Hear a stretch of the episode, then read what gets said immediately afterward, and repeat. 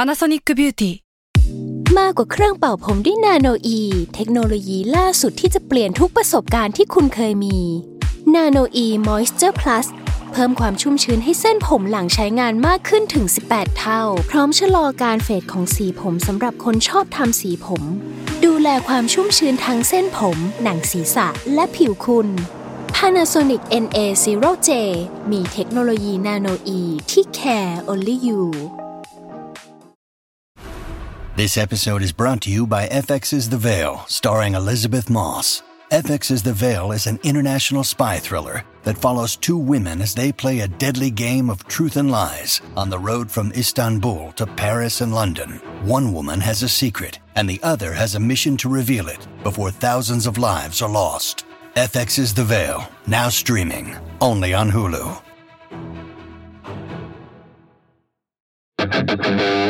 แซลมอนพอดแคสต์มันสดอร่อย ทฤษฎีสมคบคิดเรื่องลึกลับ สัตว์ประหลาด ฆาตกรรม ความลี้ลับที่หาสาเหตุไม่ได้ เรื่องเล่าจากเคสจริงที่น่ากลัวกว่าฟิกชั่น สวัสดีครับ ผมยศมันประพงศ์ ผมธัญวัฒน์อิพุดม นี่คือรายการ Untitled Case สวัสดีครับ ยินดีต้อนรับเข้าสู่รายการ Untitled Case ตอนที่ 171 ครับผม อืมวันดีปะล่ะ อ่าคิดถึงว่านี่คือเทปแรกที่เรากลับมาอัดกันหลังปีใหม่นะครับ เขาเราคิดว่าเราคิดว่าคนดูน่าจะรู้อยู่แล้ว เออ นี่ถ้าถ้าผมว่าถ้าผมทักสีผมพี่อ่ะ อ่า มันจะแบบอึดอัดปะมันจะแบบว่าเป็นแบบ ไม่ไม่ไม่ awkward awkward moment ปะ ไม่ไม่ เฮ้ยไม่เจอกันแป๊บเดียวแก่ขึ้น เหี้ย ทักแบบญาติผู้ใหญ่ทักแบบว่า อ่า เหมือนเป็นงานเลี้ยงรุ่น งานเลี้ยงรุ่น งานรวม Family ญาติ Family อะไรนะ Gathering เออ Gathering อืมครับอ่าวันเนี้ย วันที่ลงเนี่ยมันน่าจะเป็นวันเด็กเนาะวันที่สิบสี่ อ่า เออ คือเราก็เลยเตรียมเรื่องเกี่ยวกับเด็กมา แต่ ครับ คือคือต้องบอกก่อนว่าการที่เราเตรียมเรื่องแบบหดหูมาในวันเด็กอะเรา อืม ไม่ได้มีเจตนา อืม ที่จะทำให้วันเด็กมันแบบดูหดหูหรือว่าน่าเศร้านะ อืม แต่จริงๆผมว่าเรื่องที่เรานำมาเล่าอะของผมเองแล้วกันไม่รู้ของพิทัน แต่ว่ามันเป็นอุทาหรณ์แล้วกัน อืมอืม เออ มันเป็นแบบคล้ายๆ ฟังแล้วจะตระหนักว่าวันเด็กอะอย่างน้อยมันต้องมีแบบสักมุมโลกหรือว่าทั่วทั้งมุมโลกมันต้องมีเด็กสักคนหนึ่งที่ที่ถูกประพฤติด้วยอย่างไม่ค่อยเป็นธรรมสักเท่าไหร่ ครับ เออ แล้วเราก็อยากจะ raise awareness หรือว่าแบบรณรงค์เรื่องนี้หรือว่าเล่าเล่าเรื่องนี้ออกมาให้มันกว้างขวางขึ้นแล้วกันนะค ผ รับ มอยากย้อนกลับไปว่าปีใหม่เนี่ยคุณมีอะไรใหม่ไหม ไม่มี คุณจะเข้ารายการแบบใหม่ไหม ไม่ ยังไม่ได้คิด คุณเป็น ว่า คนใหม่อะไรบ้างไหมมีอะไรที่คุณแบบเปลี่ยนแปลงไปปะอ่ะโอเคครับอ่ะยศเล่ามาว่าไง อย่างเมื่อกี้เมื่อกี้ผมแฟดแบ็กไปนานเลย ผมแฟดแบ็กไปว่าช่วงใหม่ๆกูทำอะไรบ้างวะก็ไม่มีนะ อ่ะโอเค อย่างน้อยมีเรื่องใหม่มาเล่าให้ทุกคนฟังครับ อ่าครับ อ่ะวันนี้ผมเริ่มก่อน คือถ้าผมว่าเราเราพูดถึงการเรื่องของการหายตัวไปอ่ะเพราะว่าตีมวันนี้มันคือ lost lost child นะแบบว่าเด็กที่หายตัวไปอ่ะ อืม เออคือชาว UC เนี่ยก็น่าจะคุ้นเคยกับศัพท์ที่เราใช้กันบ่อยอย่างเช่นเจนโดจอนโด อ่า เออ เจนโดคือศพของผู้หญิง หญิงที่ ที่ไม่รู้ว่าเป็นใคร เออ จอห์นโดก็คือ ผู้ชาย ผู้ชาย ใช่ใช่คือมันเป็นคำเรียกเหล่าบุคคลปริศนาที่ระบุตัวตนไม่ได้ว่าเคยเป็นใครอย่างที่พี่ธันพูดเมื่อกี้เนาะ ครับ คือเรียกได้ว่าการพบคนพบเจนโด หรือว่าจอห์นโดอะคือสำหรับผมอะมันคือการตายที่น่าเศร้าที่สุดชนิดหนึ่งก็ว่าได้ อืม เพราะว่า อืม เราไม่รู้ด้วยซ้ำว่าพวกเขาคือใคร มันไม่ได้รับการจดจำหลังจากหลังจากโลกแห่งความตายไปด้วยซ้ำอะไรเงี้ยเนาะ ครับ เออมันเหมือนว่า completely gone ไปเลย แต่บางทีอะบนโลกเนี้ยมันก็มีสิ่งที่นอกเหนือจากเจนโดจอห์นโดเนี่ยมันมีสิ่งที่เรียกว่าเบบี้โดด้วย คือเบบี้โดอะก็คือเหมือนจอห์นโดเจนโดแหละว่าเป็นเวอร์ชันที่เป็นเด็ก อ่า เออ คือผมอะเชื่อว่า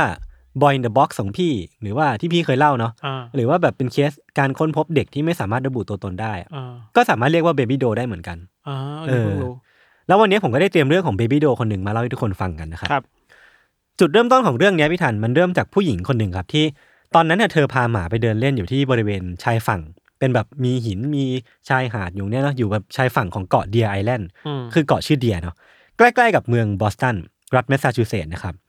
ในช่วงเวลาบ่ายๆของวันที่ 25 มิถุนายนปี 2015 นี่เองก็คือเกิดขึ้นไม่นาน ขณะที่เธอกำลังเดินจูงอยู่เนี่ยพี่ทัน หมาที่เธอจูงเนี่ยมันเหมือนแบบอยู่ดีมันก็รีแอคกับอะไรบางอย่าง เหมือนแบบอยู่ดีก็เหมือนได้กลิ่นอะไรบางอย่าง แล้วก็วิ่งเข้าไป อืม ปรากฏว่าจุดที่หมามันวิ่งหยุดอะมันคือถุงพลาสติก อืม ที่เป็นถุงขยะ วางอยู่แบบนอนแอ่งแมงอยู่ หมาตัวเนี้ยมันก็เดินเข้าไปดมๆ แล้วก็เริ่มมีพฤติกรรมแปลกๆ กับถุงใบนี้ ครับ คือคงไม่ต้องอุบเนาะเพราะว่า ทุกคนน่าจะพอเดาได้ว่าพล็อตมาแบบนี้ด้วยธีมแบบเนี้ยมันจะมีอะไรอยู่ข้างในนั้น หลายคนคงจะเดาได้แล้วว่าข้างในเนี่ยมันคือ ร่างของเด็กที่เสียชีวิตแล้ว อืม คือเด็กคนเนี้ยมีส่วนสูงแค่ประมาณเกือบหนึ่งเมตรเท่านั้นเองคือเรียกได้ว่ายังอยู่ในช่วงวัยที่ยังเป็นเด็กแบเบาะอยู่เลยอะ่ะแล้วก็แบบอายุประมาณสองสามขวบเลยวันเนี้ยแล้วก็ใส่แค่เพียงกางเกงเลกกิ้งสีขาว ที่ถูกยัดเอาไว้ข้างใน พร้อมกับผ้าห่มลายม้าลายที่อยู่ในถุงเนี่ยที่อยู่ในถุงขยะใบเนี้ยนะครับ จากรายละเอียดเบื้องต้นที่ผมได้ให้ไปเนี่ยก็พอจะวิเคราะห์ได้เราๆว่า เด็กคนเนี้ยน่าจะยังมีอายุไม่เยอะก็คืออย่างที่ผมบอกว่าสองสามขวบเนาะ ครับ มันทำให้น่าเศร้ามากเว้ยเมื่อคิดต่อไปว่า แล้วเด็กอายุเท่าเนี้ยมาลงเอยอยู่ในถุงขยะริมชายฝั่งได้ยังไง แล้วมันเกิดอะไรขึ้นก่อนหน้านี้นะครับ จากการสันนิษฐานเบื้องต้นไม่ทัน เจ้าหน้าที่อ่ะคาดว่าเด็กคนเนี้ยน่าจะเสียชีวิตได้ไม่นานมากนักก่อนจะถูกค้นพบ แต่ว่าขนาดการนั้นเองอะพี่ คือร่างกายของเด็กคนเนี้ยก็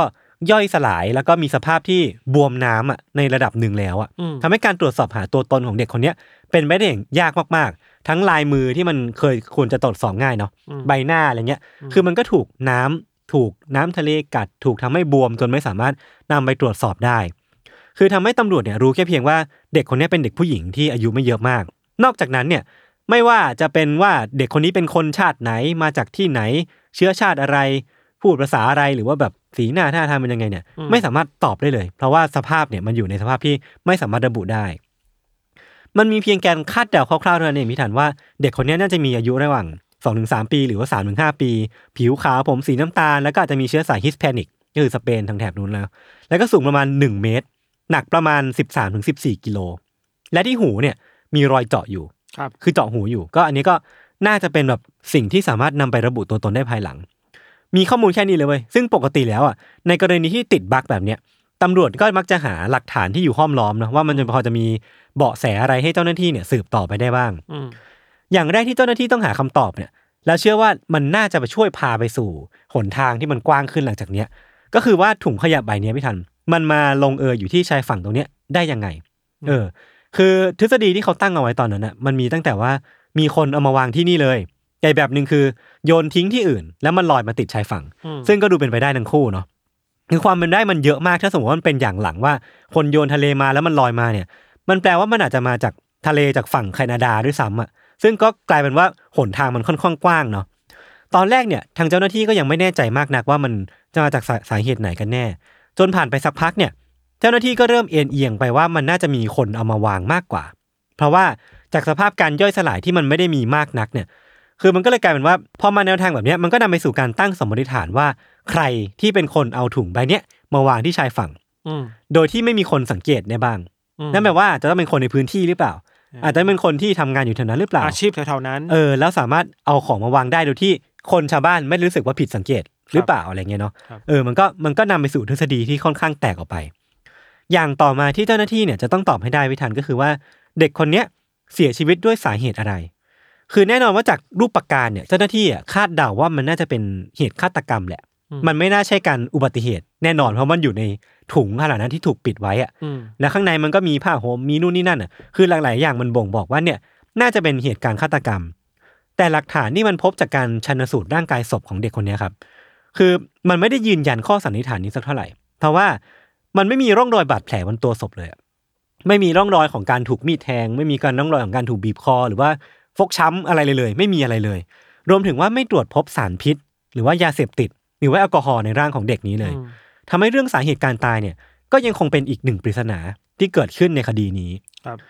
หลักฐานอื่นๆที่พอจะสืบได้เนี่ยมันก็อย่างเช่นว่าเสื้อผ้าที่เด็กคนนี้ใส่ไม่ทัน ที่พอสืบไปแล้วเนี่ยพบว่ามันถูกผลิตโดยบริษัทยี่ห้อหนึ่ง แล้วก็น่าจะวางขายในร้านที่ชื่อว่าทาเก็ตซึ่งเป็นร้านแฟรนไชส์เสื้อผ้าที่ชื่อดังในอเมริกาเนาะ ครับ ส่วนผ้าห่มลายม้าเนี่ยลายม้าลายเนี่ยมันน่าจะถูกวางขายที่เคมาร์ซึ่งก็เป็นบริษัทที่ตั้งอยู่ในอเมริกาเช่นกัน อืม นั่นแปลว่า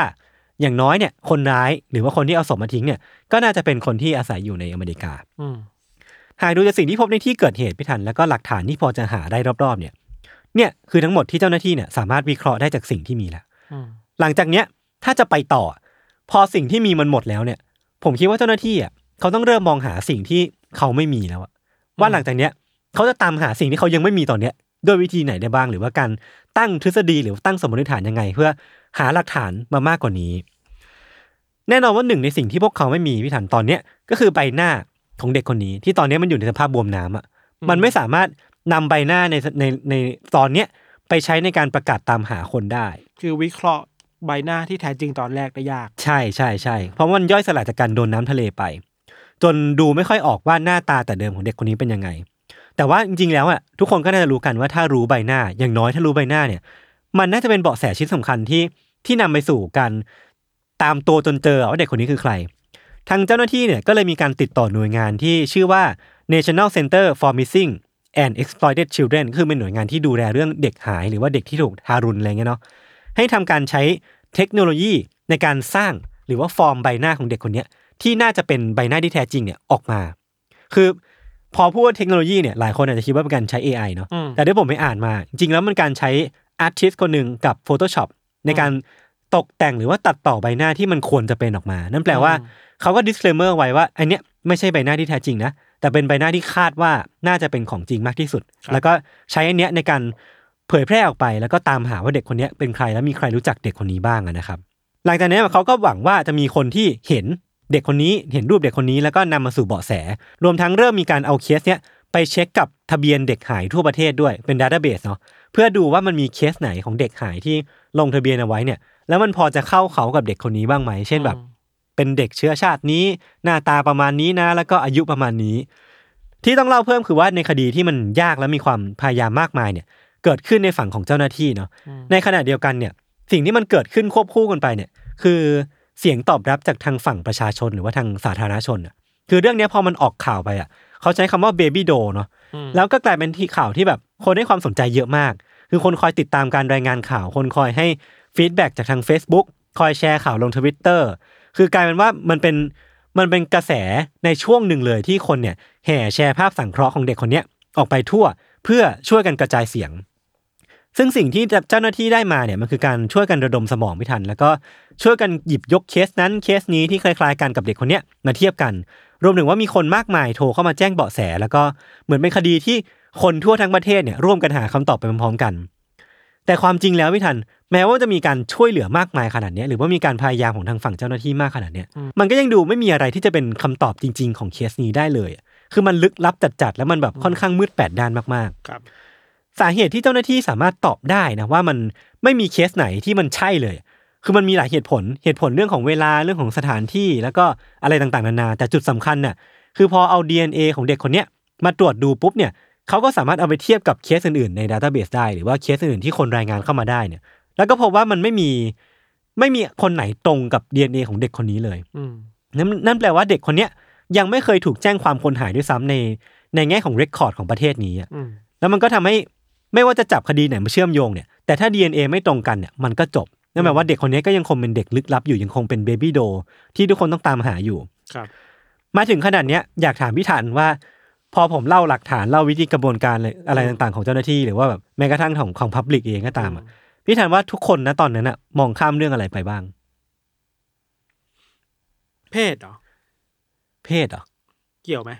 เพศเพศ ถุง อ่ะ พลาสติก ถุงพลาสติกเหรอเออถุงพลาสติกก็น่าสนใจนะ ใช่ไหม เออแต่แต่ไม่ใช่ คือสิ่งที่ผมแบบคิดไม่ถึงเหมือนกัน แล้วตอนไปเห็นข้อมูลมา มันก็แบบเออจริงว่ะ คือจริงๆแล้วอ่ะหลังจากที่การสืบสวนมันผ่านมาสักระยะไม่ทัน อืม เจ้าหน้าที่เขาก็เริ่มเอะใจบางอย่างได้ว่า เออในเคสเนี้ย ถ้า DNA ของเด็กมันไม่ตรงกับใครในฐานข้อมูลคนหายเลยอะมันแปลว่าอะไรได้บ้าง หรือว่านำไปสู่ความเป็นไปได้ไหนได้บ้างเนาะ อืม มันอาจจะแปลว่าเด็กคนเนี้ย อาจจะเกิดมาโดยที่ไม่ได้รับการลงทะเบียน อืม คือไม่ได้ไม่ได้รับการแจ้งเกิด หรือว่าเด็กอาจจะหายไปโดยที่ครอบครัวไม่รู้ อืม ครอบครัวเนี่ยอาจจะไม่ได้แจ้งความคนหายด้วยสาเหตุบางอย่าง อืม และสาเหตุที่ว่าเนี่ยคือตัวครอบครัวเองอ่ะที่อาจจะเป็นคนลงมือก่อเหตุฆาตกรรมเด็กคนเนี้ยเอออันเนี้ยคือสิ่งที่ตำรวจมองข้ามไป แล้วเพิ่งจะกลับมาคิดถี่ถ้วนหรือว่าคิดตรึกตรองถึงทฤษฎีนี้อีกรอบหนึ่งนะครับ ครับ แต่การที่มีข้อสันนิษฐานนี้ขึ้นมาไม่ทัน ในขณะที่คำถามที่สำคัญที่สุดของเคสเนี่ยว่าเด็กคนนี้เป็นใครเนี่ยมันยังไม่ได้รับการตอบเนี่ยมันก็อาจจะไม่ได้ช่วยอะไร อืม หรือเปล่า คืออันเนี้ยผมตัดภาพมาอีกอีกสิ่งหนึ่งที่มันเกิดขึ้นอะไรกันไปกับคดีนี้นะ ครับ คือในขณะที่การตามหากำลังคุกกรุ่นไปทั่วทั้งประเทศเนี่ย ตัดภาพไปที่ศูนย์การแพทย์บอสตัน มันมีคู่รักคู่หนึ่งพิธานที่เขาไปที่เนี่ยเพื่อรับการบำบัดจากการติดสารเสพติด แล้วก็ใกล้จะหายแหละ ฝ่ายหญิงเนี่ยมีชื่อว่าเรเชลบอลฝ่ายชายเนี่ยมีชื่อว่าไมเคิลแมคคาซี่นะครับ ทั้งสองคนเนี่ยไปกับเพื่อนอีกคนหนึ่ง ซึ่งดูเหมือนว่าการรักษาของของของคู่รักเนี่ยจะผ่านไปด้วยดี ฝ่ายหญิงเนี่ยที่ชื่อว่าเรเชลเนี่ยก็เลยพูดออกมาอย่างโล่งใจกับเพื่อนว่าพี่ธานว่าเธอดีใจมากที่เธอกลับมาคลีนอีกครั้งหนึ่งหรือว่าเธอกลับมาแบบเออไม่ต้องพึ่งสารเสพติดอีกครั้งหนึ่งแล้วอะ อืม เพื่อนคนเนี้ยก็หวังดีเหมือนแบบเอ้ยยินดีกับเพื่อนด้วย แล้วก็ตอบกลับไปว่า เออ มันดีสำหรับเธอมากเลยนะ เธอน่าจะดีใจที่จะได้เจอกับเบลล่าอีกครั้งหนึ่ง ฮะ เบลล่าเนี่ยคือชื่อลูกของเรเชล อ่าโอเค คือเธอเนี่ยมีลูกอยู่คนหนึ่ง อ่า ลูกคนเนี้ยชื่อว่าเบลล่าเป็นลูกกับแฟนคนก่อนเนาะคนรอบตัวพี่ทันรู้วันดีว่าเรเชลเนี่ยรักเบลล่ามาก อืม คือเธอมักจะแบบลงรูปของเบลล่าในโซเชียลมีเดียลงใน Facebook แล้วก็เลี้ยงดูลูกคนนี้เป็นอย่างดี พยายามหาเงินมาซื้อของซื้อของเล่น พาเธอไปเที่ยวที่นู่นที่นี่ แล้วก็แชร์เรื่องราวให้กับคนรอบตัวเธอฟังอยู่เสมอ แต่วันหนึ่งอ่ะ เพื่อนคนเนี้ยก็จำได้นะเพื่อนของของเรเชลเนี่ยบอกว่าเออวันหนึ่งเบลล่าก็หายตัวไป ม คือเขาไม่ได้เจอกับเบลล่าอีกเลย คือหายไปจากการรับรู้ของคนรอบตัว โดยที่พอไปถามเรเชลอ่ะก็บอกว่า เอ้ยเบลล่าเนี่ย ถูกหน่วยงานเยาวชนเอาตัวไป เพราะว่าเรเชลอ่ะติดยา อ่า แฟนเขาก็ติดยา อ่า หน่วยงานก็เลยเอาตัวไปแล้วก็เอาไปเลี้ยงดู ตอนเนี้ยเขาก็แบบต้องพยายามทำตัวคลีนเพื่อจะได้เบลล่ากลับมา ครับ แต่พอเพื่อนคนเนี้ยพูดไปว่า เอ้ยพอคุณคลีนแล้วเนี่ยเบลล่าจะกลับมาใช่ไหมอ่ะ เรเชลกลับร้องไห้ออกมาไม่ทัน คือ ไม่ได้บอกไม่ได้เพราะว่าดีใจ เออ คือพูดออกมาว่า เธอจะไม่มีวันได้เจอลูกอีกแล้วอะ าฮะ แล้วเธอก็เฉลยต่อมาว่าแมคคาร์ตี้อะแฟนของเธอ เออ ฆ่าลูกฆ่าเบลล่าไปแล้ว เออ อ่า ด้วยการต่อยท้องอะ เด็กเล็กๆเนี่ยนะ เออ เด็กสามขวบอะ อ่าฮะ แล้วแฟนฆ่าแฟนของเธอเนี่ยฆ่าด้วยการต่อยท้อง และเธอเองเนี่ย ก็มีส่วนร่วมกัน ส่วนร่วมกับการช่วยกันจำกำจัดศพด้วย จัดการ คื กับ อ ศพ เป็น ด้วย คน ผู้สมรู้ร่วมคิด อ่า ใช่ใช่ใช่ คือพอเพื่อนคนเนี้ยได้ยินเรื่องที่มันแบบน่าตกใจมากๆว่า คือไม่คิดว่าจะออกมาจากปากของเรเชลที่ดูรักลูกมากมากๆนึกออกปะ อืม เออ เพื่อนคนเนี้ยก็เลยไปเชื่อมโยงกับข่าวของเบบี้โด เชื่อมโยงการหายตัวไปของเบลล่ากับข่าวเบบี้โด แล้วก็เชื่อมากๆ จากรูปที่เห็นในในข่าว แล้วก็หน้าตาของเบลล่าว่าสองคนเนี้ยน่าจะเป็นคนเดียวกัน อืม เขาก็เลยมั่นใจมากว่า เนี่ยเขาจะต้องแจ้งความเรื่องนี้ เขาก็เลยไปปรึกษาพี่สาว แล้วก็นำไปสู่การแจ้งความ แล้วก็นำไปสู่การบุกค้นห้องของเรเชลในวันต่อมา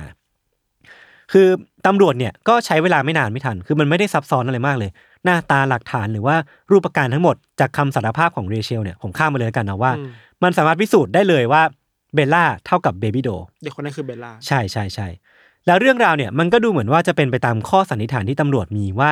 คนที่ให้การดูแลเบลล่าเนี่ยแหละหรือว่าเบบี้โดเนี่ยแหละที่อยู่เบื้องหลังเรื่องทั้งหมดนี้เอง แต่ผู้ชายล่ะ เออ นั่นแหละ คือพอมีการขึ้นลงขึ้นศาลนะพี่ทัน เรื่องราวทั้งหมดมันก็เฉลยออกมา อย่างที่บอกว่าจริง ๆ แล้วเรเชลเนี่ย แม้ว่าจะมีประวัติโดนจับมาบ้างนะจากการ อืม ค้าประเวณีหรือว่าการติดยาเสพติด อืม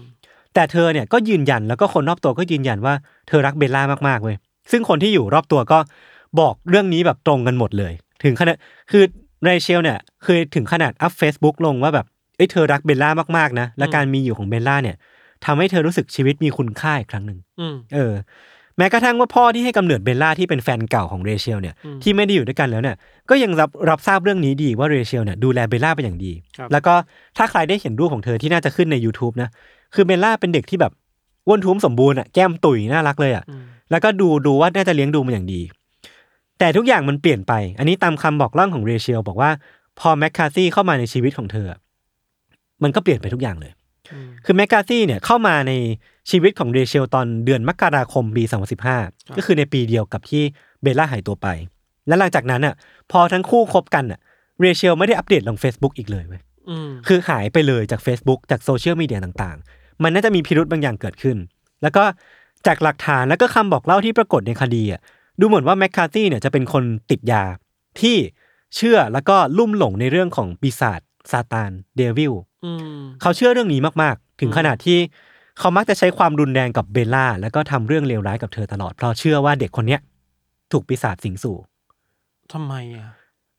ไม่รู้เลย ใช่ไหม เออ คือมันเป็นแค่ความเชื่อของเขาเลยอะ อืมอืม จากคำบอกเล่าของเพื่อนที่เคยไปนอนห้องของเรเชลแล้วก็แมคคาซี่เนี่ยเขาเล่าให้ฟังว่าเขาเคยเห็นแมคคาซี่เนี่ย ขังเบลล่าเอาไว้ในตู้เสื้อผ้าเนี่ยเกือบชั่วโมง คือเบลล่าก็กรีดร้องอะโวยวายงองแงออกมาแบบดังมาก ๆ อย่างทรมาน อืม แมคคาซี่เนี่ยให้เหตุผลว่าเนี่ยเบลล่าถูกปีศาจเข้าสิงก็เลยร้องตั้งร้องขนาดเนี้ย อืม แต่จริงๆมันมันร้องเพราะถูกขังอ่ะ ใช่ เออมันไม่ใช่อะไรเลยเว้ย ลองไม่ใช่สาเหตุ ใช่ ลองคืออาการที่เด็กเจ็บป เอ ว อ ด เออเออ ทรมานมากกว่า คือมันเป็นความเชื่อที่มันแบบฝังหัวมากๆของแมกกาซี่ แล้วมันก็รุนแรงมากๆ ที่มันนำไปสู่การเสียชีวิตของเบลล่าในคืนที่เกิดเหตุนั่นแหละ ครับ อันนี้เล่าแบบดีเทล ถ้าสมมติว่าใครไม่อยากฟังก็อาจจะกดสกิปไปแล้วกันเนาะ ครับ คือคืนนั้นนะครับเบลล่าเนี่ยด้วยความที่ยังเป็นเด็กอยู่เนี่ย คือเธอเนี่ยไม่อยากจะไปนอน คือมีความแบบอาการงองแงตามประษาเด็กนึกออกปะแบบว่าเออหนูยังไม่อยากนอนเลย ซึ่งมันก็เป็นเรื่องปกติมาก อืม ๆ แต่สิ่งที่เรเชลเนี่ยเห็นว่าแมคคาซี่เนี่ยทำกับเด็กที่ไม่ยอมนอนคือว่าเขาก็ต่อยไปที่ท้องของเบลล่าอย่างรุนแรง อืม ต่อยแบบหลายหมัดอะ อืม จนจนเบลล่าเนี่ย ตัวงอแล้วก็ แล้วก็สีผิวของเธอเนี่ยเริ่มเปลี่ยนเป็นสีเทา สีฟ้า เพราะช้ำเหรอ พอช้ำแล้วก็น่าจะเพราะอวัยวะภายในมันมีการบอบช้ำแล้วก็ขาดอากาศขาดออกซิเจนอะไรประมาณนั้นนะครับ แล้วหลังจากนั้นเนี่ยเธอก็เสียชีวิตลงไม่ทัน อืม สิ่งแรกที่แมกกาซี่ทำกับเรเชลในฐานะแม่ที่ตอนนั้นน่ะวิ่งเข้าไปโอบอุ้มร่างของเบลล่าเนี่ย อืม คือการบีบคอของเรเชลอ่ะบีบคอจนแน่นแล้วบอกว่า ถ้าเอาเรื่องเนี้ยไปบอกกับคนอื่นหรือว่าตำรวจเนี่ยเขาจะฆ่าเธอซะคือมันมันเป็นการใช้ความรุนแรงที่สุดโต่งมากๆเนาะ ทั้งกับเด็กนั้นเท่ากับผู้หญิง ใช่ใช่ใช่ก่อนที่จะปิดท้ายเอาไว้ว่าไอเด็กเนี่ยมันถูกปีศาจเข้าสิง แล้วมันสมควรตาย อืม เรเชลไม่ต้องไปไม่ต้องไปใส่ใจมันมาก ม เออ แล้วก็เป็นนันจบเรื่องลง ม จากนั้นทั้งสองคนเนี่ยก็ช่วยกันเอาร่างของเบลล่าเนี่ยใส่ถุงแล้วก็เอาไปแช่ตู้เย็นไม่ทัน เอาไปแช่ตู้เย็นทิ้งไว้เป็นเวลาหลายวัน คือในช่วงเวลาหลายวันก่อนที่เขาจะกำจัดศพอ่ะ ทั้งสองคนก็เมาเฮโรอีนกันอ่ะ อืม เออเมาในขณะที่มีมีศพของเด็กอยู่ในตู้เย็นอ่ะ อืม เออผ่านไปหลายวันถึงคิดได้ แล้วก็เอาร่างของของเรของเบลล่าเนี่ยไปโยนทิ้งน้ำที่ท่าเรือทางตอนใต้ของบอสตัน เออ แล้วก็สุดท้ายก็มีคนไปพบถุงเนี่ยที่ชายฝั่งของเกาะเดียไอแลนด์ในที่สุด คือมันโหมันไม่ได้มีแค่เรื่องครอบครัวเนาะ ใช่ใช่ใช่แล้วคือสาเหตุที่ตำรวจอ่ะบอกว่าเจ้าเจ้าหน้าที่อ่ะเดาว่าน่าจะเสียชีวิตไม่นานอ่ะ เพราะว่าจริงๆแล้วเธอเสียชีวิตมาก่อนหน้านี้แล้ว แต่ว่าอยู่ในตู้เย็นมาก่อนอะไรเงี้ย คือต้องบอกว่าเรื่องที่ผมเล่ามาเนี่ยมันเกิดขึ้นจากมันออกมาจากปากของเรเชลซะเป็นส่วนใหญ่ เพราะในตอนที่ขึ้นศาลแล้วก็มีการไต่สวนคดีเนี่ยฝั่งทนายของแมคคาร์ตี้เนี่ยก็ยืนยันว่าลูกความของตัวเองเนี่ยไม่ใช่คนก่อเหตุ แต่ว่าเป็นเรเชลคือมีการโทษกันไปโทษกันมาตามภาษาที่เราน่าจะพอเดาได้เนาะ ครับ เขาก็มีการยกข้ออ้างต่างๆ นานาขึ้นมาว่า ตอนที่เกิดเหตุเนี่ยแมคคาซี่เนี่ยย้ายออกมาบ้างแล้วเรเชลเลี้ยงลูกไม่ดีบ้างแล้วแหละ หรือว่ายกเรื่องที่เรเชลเนี่ยเคยติดยามาก่อนมาเป็นข้ออ้างบ้าง อืม แต่จริงๆมันก็มีบางส่วนที่ยังไม่ค่อยเคลียร์ขนาดนั้นพี่ทัน เพราะว่าตามตอนที่ชนะสูตรศพได้ป่าว่า มันไม่มีร่องรอยบอบช้ำบนร่างกายอะ แต่ว่าที่ ที่เรเชลเล่าอะ เราคือแบบ มีการต่อยท้อง จ อะไร น เงี้ย ช้ำมาก คือมันก็มีความแบบคอน FLICT กันนิดหน่อยคือผมไม่แน่ใจว่ามันเกิดอะไรขึ้นกันแน่เนาะว่าความจริงจริง ๆ ของเรื่องเนี้ยเป็นยังไงก็คงไม่มีใครรู้ อืม แล้วกันนะครับ แต่สุดท้ายเนี่ยในแง่ของคดีความอ่ะเรเชลก็ยอมรับความผิดเพื่อที่จะเป็นแบบประจักษ์พยานว่าแมคคาซี่เนี่ยเป็นคนผิดจริง คือคือเธอแลกแลกกับการยอมรับความผิดเพื่อลดโทษ ส่วนแมคคาซี่เนี่ยโดนได้รับความผิดฐานฆาตกรรมระดับสองคือการฆาตกรรมโดยเจตนาแต่ไม่ได้ไตร่ตรองไว้ก่อน อืม แล้วก็โทษสูงสุดคือจำคุกตลอดชีวิตครับ ครับ เรื่องก็ประมาณนี้พี่ทัน คือมันอาจจะหดหู่ไปหน่อยสักหน่อยนะสำหรับวันเด็ก อืม แต่ว่าคือผมก็อยากอยากที่จะนำเสนอ ว่าเนี่ยอย่างที่บอกไปตอนต้นว่ามันมีครอบครัวที่ที่เผชิญเรื่องนี้อยู่จริงๆนะ ใช่ เด็กทุกคนบางบางคนเจอเรื่องนี้อยู่จริงๆอ่ะ มันคือมุมมองที่เราควรมีต่อเด็กอะ เออ ว่าเด็กไม่ใช่สมบัติของพ่อแม่ อืม ที่พ่อในคดีนี้จะทำอะไรก็ได้ อืมอืม เอาเหตุผลอะไรไปลงแล้วทำร้ายกับร่างกายก็ได้ อืมอืม หรือความท็อกซิกในในตัวพ่อเนาะ ครับ อันนี้คือพ่อเนี่ยเป็นหลักเนาะ แต่เป็นพ่อพ่อเลี้ยงแล้วกัน คือไม่ใช่พ่อที่แท้จริง นะ เออเออ พ่อเลี้ยงแล้วกัน พ่อเลี้ยงที่ก็ไปรับข้อมูลอะไรมา ไม่รู้ อืม แล้วก็ อืมอืม ขณะเดียวกันไม่ได้ใช้ความรุนแรงกับแค่ลูก ใช่ใช่ แต่กับภรรยาตัวเองคม เออ ขู่ ใช่ เลยคิดว่าเนี่ยก็มีเด็กอีกจำนวนไม่น้อยที่ อืม ต้องเผชิญกับความโหดร้ายอะไรแบบนี้อยู่อะครับ อืมอืม แล้ววันเด็กก็เป็นอีกวันหนึ่งที่เราควรพูดถึงปัญหาที่เด็กกำลังเผชิญได้ด้วยเหมือนกัน อืม ในแง่หนึ่งเนาะ ใช่ใช่ ครับ ใช่เพราะสุดท้ายแล้วเนี่ย คนที่ได้รับผลกระทบมากที่สุดในเรื่องเนี้ยคือเด็กที่ไม่ได้รู้อีโหนอีเหน่ด้วยซ้ำอ่ะ ใช่ แล้วผู้ใหญ่ก็ทะเลาะกันไปดิแต่สุดท้ายนี่คือคนที่เสียชีวิตไปแล้ว คนที่ไม่ได้รับรู้เรื่องราวหรือว่าไม่ได้มีโอกาสในการใช้ชีวิตบนโลกนี้ต่อไปอะคือเด็กที่เสียชีวิตไปแล้ว ครับ เออมันก็เลยน่าเศร้านะครับ พักฟังโฆษณาสักครู่นะครับแล้วก็กลับมาฟังเรื่องของพิธันในเบรกหน้าครับผม ครับผม Thank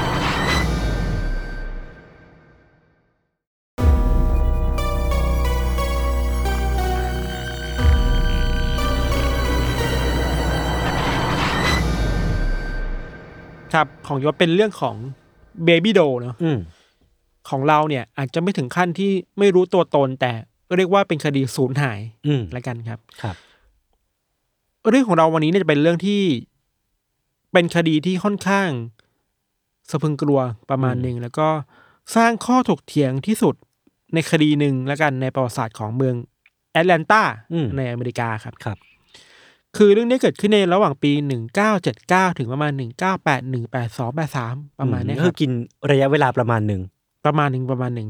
เรื่องราวเนี่ยเริ่มต้นจากการหายตัวไปของเด็กผิวดำคนหนึ่ง ครับ ชื่อว่าเอ็ดเวิร์ดโฮสมิธ อือฮึ วัย 14 ปี ในวันที่ 21 กรกฎาคม ปี 1979 ครับ ครับ เอ็ดเวิร์ดเนี่ยก็ออกไปเที่ยวกับเพื่อนที่ลานสเก็ตใน อื ในชานเมืองเนาะ แล้วหลังจากที่แยกทางกับเพื่อนเนี่ย เพื่อนก็บอกว่าเฮ้ยเอ็ดเวิร์ดบอกจะกลับจะกลับบ้านแล้ว อืม แต่เอ็ดเวิร์ดก็ไปไม่ถึงบ้านเว้ย คืนนั้นก็ไม่มีใครกลับมาที่บ้านเลย พ่อแม่ก็เป็นกังวลใช่ปะสี่วันหลังจากนั้นนะครับ หลังจากที่เอ็ดเวิร์ดหายตัวไปอ่ะเพื่อนของเอ็ดเวิร์ดอีกคนหนึ่งชื่อว่าอัลเฟรดอีแวนเนี่ย อืม วัยสิบสามปีที่ก็อาศัยอยู่ในเมืองเดียวกันนะครับ อืม ก็หายตัวไปเหมือนกัน อืม เคสของอัลเฟรดเนี่ยคือว่าอัลเฟรดบอกกับที่บ้านว่าเดี๋ยวจะเข้าเมืองไปดูหนังกับเพื่อนนะ ครับ แต่คืนนั้นเขาก็ไม่กลับมาถึงบ้าน พอเด็กทั้งสองคนนี้หายตัวไปครับยศครอบครัวก็แน่นอนว่าก็เขาเรียกว่าอะไรนะเดือดร้อนใจเนาะ อ่อ่ ลูกหายไปทั้งคนนะครับ พอทั้งสองครอบครัวเนี่ย ได้ไปแจ้งความกับตำรวจอะแล้วก็เหมือนเดิมเลยปัญหาที่เราเคยพูดกันตลอดว่า พอตำรวจได้รับแจ้งความแล้วตำรวจไม่ค่อยให้ความสนใจเท่าไหร่ อืม เหตุผลหนึ่งที่ตำรวจพูดคือว่า เฮ้ย ลูกคุณไปเล่นกับเพื่อนหรือเปล่า อ่า หนีออกจากบ้านหรือเปล่า เดี๋ยวก็กลับมาคงไม่ใช่เรื่องซีเรียสอะไรหรอก อืม แต่อันที่จริงแล้วเราขอโน้ตไว้ตรงนี้ด้วยว่าไอ้การปฏิเสธที่จะจริงจังกับคดีคนหายเด็กหายของตำรวจเนะครับยศ อืม ในเคสของสองเคสเนี่ย มันพัวพันหลายอย่างอย่างแรกคือว่า มันเคยมีผลสำรวจและงานวิจัยว่า ในแอตแลนตาเนี่ยมีคดีเด็กหายเยอะมาก อืม แล้วทำให้ภาระของหน่วยงานเล็กๆ ที่ดูแลเรื่องเด็กหายในตำรวจของแอตแลนตาเนี่ย อื มันรับมือไม่ไหว อืม เพราะฉะนั้นเวลามันมีเคสเข้ามาตำรวจจะพยายามแบบปัดทิ้งไปก่อนอ่ะ ก็คือแบบมันโหลด มันโหลดไม่ไหวแล้ว อ่ามั มันเต็มไม้เต็มมือแล้วก็เป็นความน่าเศร้าในเชิงโครงสร้างเนาะ ครับ อีกอย่างหนึ่งคือว่าเด็กทั้งสองคนนะครับ รวมถึงชุมชนที่เด็กทั้งสองคนอยู่อ่ะ มันชุมชนที่ค่อนข้างยากจน อืม เพราะฉะนั้นสายตาตำรวจผิวขาว อืม มองกับเด็กผิวดำที่หายตัวไป มันก็มีเรื่องอคติทางชนชั้น ครับ สีผิวอยู่ด้วยครับ มันก็ไม่แปลกที่ตำรวจจะไม่ให้ความสนใจ ซึ่งก็มีความไม่แปลกที่ก็น่าหงุนงิดใจเนาะ อืมอืมอืม หลังจากนั้นนะครับพอตำรวจไม่สนใจอะไรเท่าไหร่อ่ะ อืม จากหนึ่งวันผ่านไปกลายเป็นเกือบสัปดาห์ยศมันก็มีเรื่องเกิดขึ้นคือว่า ก็มีคนพบศพของเด็กผู้ชายผิวดำคนหนึ่ง ที่อยู่ในบริเวณป่างรกๆข้างทางในแอตแลนตานี่แหละ พอตำรวจเข้าไปตรวจสอบบริเวณนั้นนะครับ ก็พบว่า ตรงนั้นน่ะ ไม่ได้มีแค่ศพศพเดียว แต่มีเด็กอีกคนนึงอยู่ข้างๆด้วย อืม อยู่ในบริเวณใกล้ๆกัน ผลของการตรวจสอบอะยศก็พบว่าเด็กที่เสียชีวิตไปทั้งสองคนก็คือเอ็ดเวิร์ดแล้วก็อัลเฟรดนั่นแหละสองคนนั้นที่หายตัวไปเมื่อไม่กี่วันก่อนหน้านี้ ผลของการชันสูตรศพพบว่าเอ็ดเวิร์ดเนี่ยน่าจะเสียชีวิตจากการถูกยิง อืม ขณะที่อัลเฟรดเนี่ยนาน่าจะเสียชีวิตด้วยการถูกรัดคอ ครับ เชื่อประโยชน์ว่าการพบเด็กสองคนในครั้งนี้อ่ะ อืม มันเป็นเพียงแค่จุดเริ่มต้นของคดีที่อีกยาวไกลมากเว้ย อ่า ดราม่าหนึ่งที่เกิดขึ้นหลังจากที่ตำรวจพบศพของเอ็ดเวิร์ดแล้วก็อัลเฟรดก็คือว่า เสียงของครอบครัวทั้งสองครอบครัวในยยศก็ตั้งคำถามกับหน้าที่ อืม ท่าที แน่นอน ตำรวจเนาะ ครับ ที่แบบเฮ้ยทำไมคุณทำแบบนี้อ่ะ อืม คุณไม่จริงจังเด็กลูกเด็กชั้นหาย ลูกชั้นตายอ่ะ อืม พวกเขาโกรธมาก ๆ กับที่ตำรวจดูแคลนการหายตัวไปของเด็กทั้งสองคนนะครับ อืม ขณะเดียวกันรีแอคชั่นของตำรวจก็ค่อนข้างแย่ครับ อืม โดยเฉพาะความเห็นของตำรวจที่บอกว่า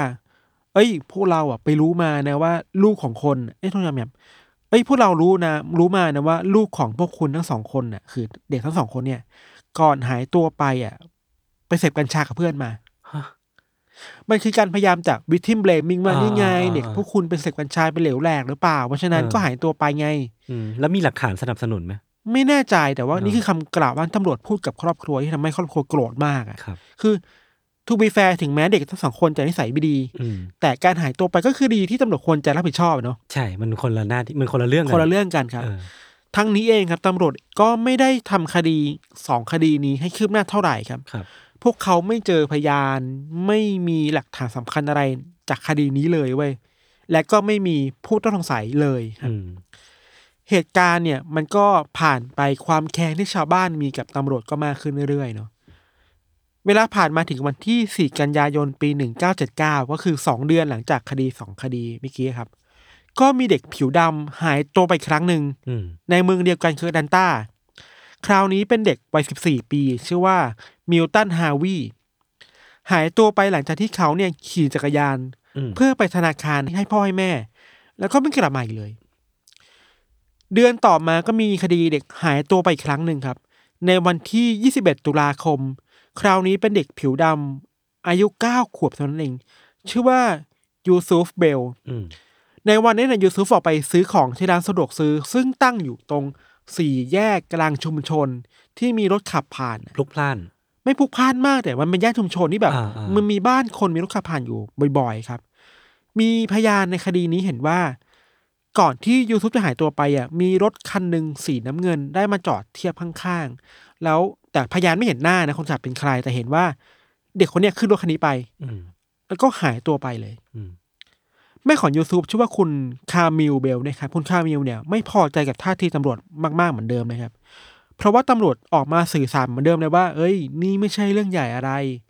เนี่ยขึ้นรถไปเดี๋ยวก็กลับมา อืม ประมาณนี้นะสุดท้ายแล้วครับ แม่ก็ต้องไปเดินเข้าไปหาสื่อมวลชนท้องถิ่นนะเพื่อบอกเฮ้ยคุณ ช่วยหน่อย ฉันขอพูดหน่อย อ่า ฉันไม่ไหวแล้วครับ คุณคามีบอกกับสื่อท้องถิ่นว่า ยูซุฟเนี่ยเป็นเด็กที่นิสัยดีมากๆนะ อยากจะบอกกับใครก็ตามที่เอาตัวเข้าไปว่า เฮ้ยช่วยเอาลูกฉันให้กลับมาเถอะ อืม คนในครอบครัวรออยู่ คนในชุมชนรออยู่ ทุกคนรออยู่ครับ ทุกคนรักมากๆอ่ะ ที่สำคัญคือว่ายูทูบเป็นเด็กที่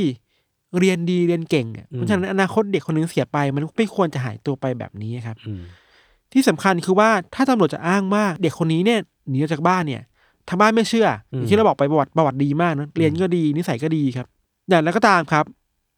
อีกประมาณสองสัปดาห์ครึ่งหลังจากนั้นน่ะคือวันที่ 8 พฤศจิกายนเนี่ย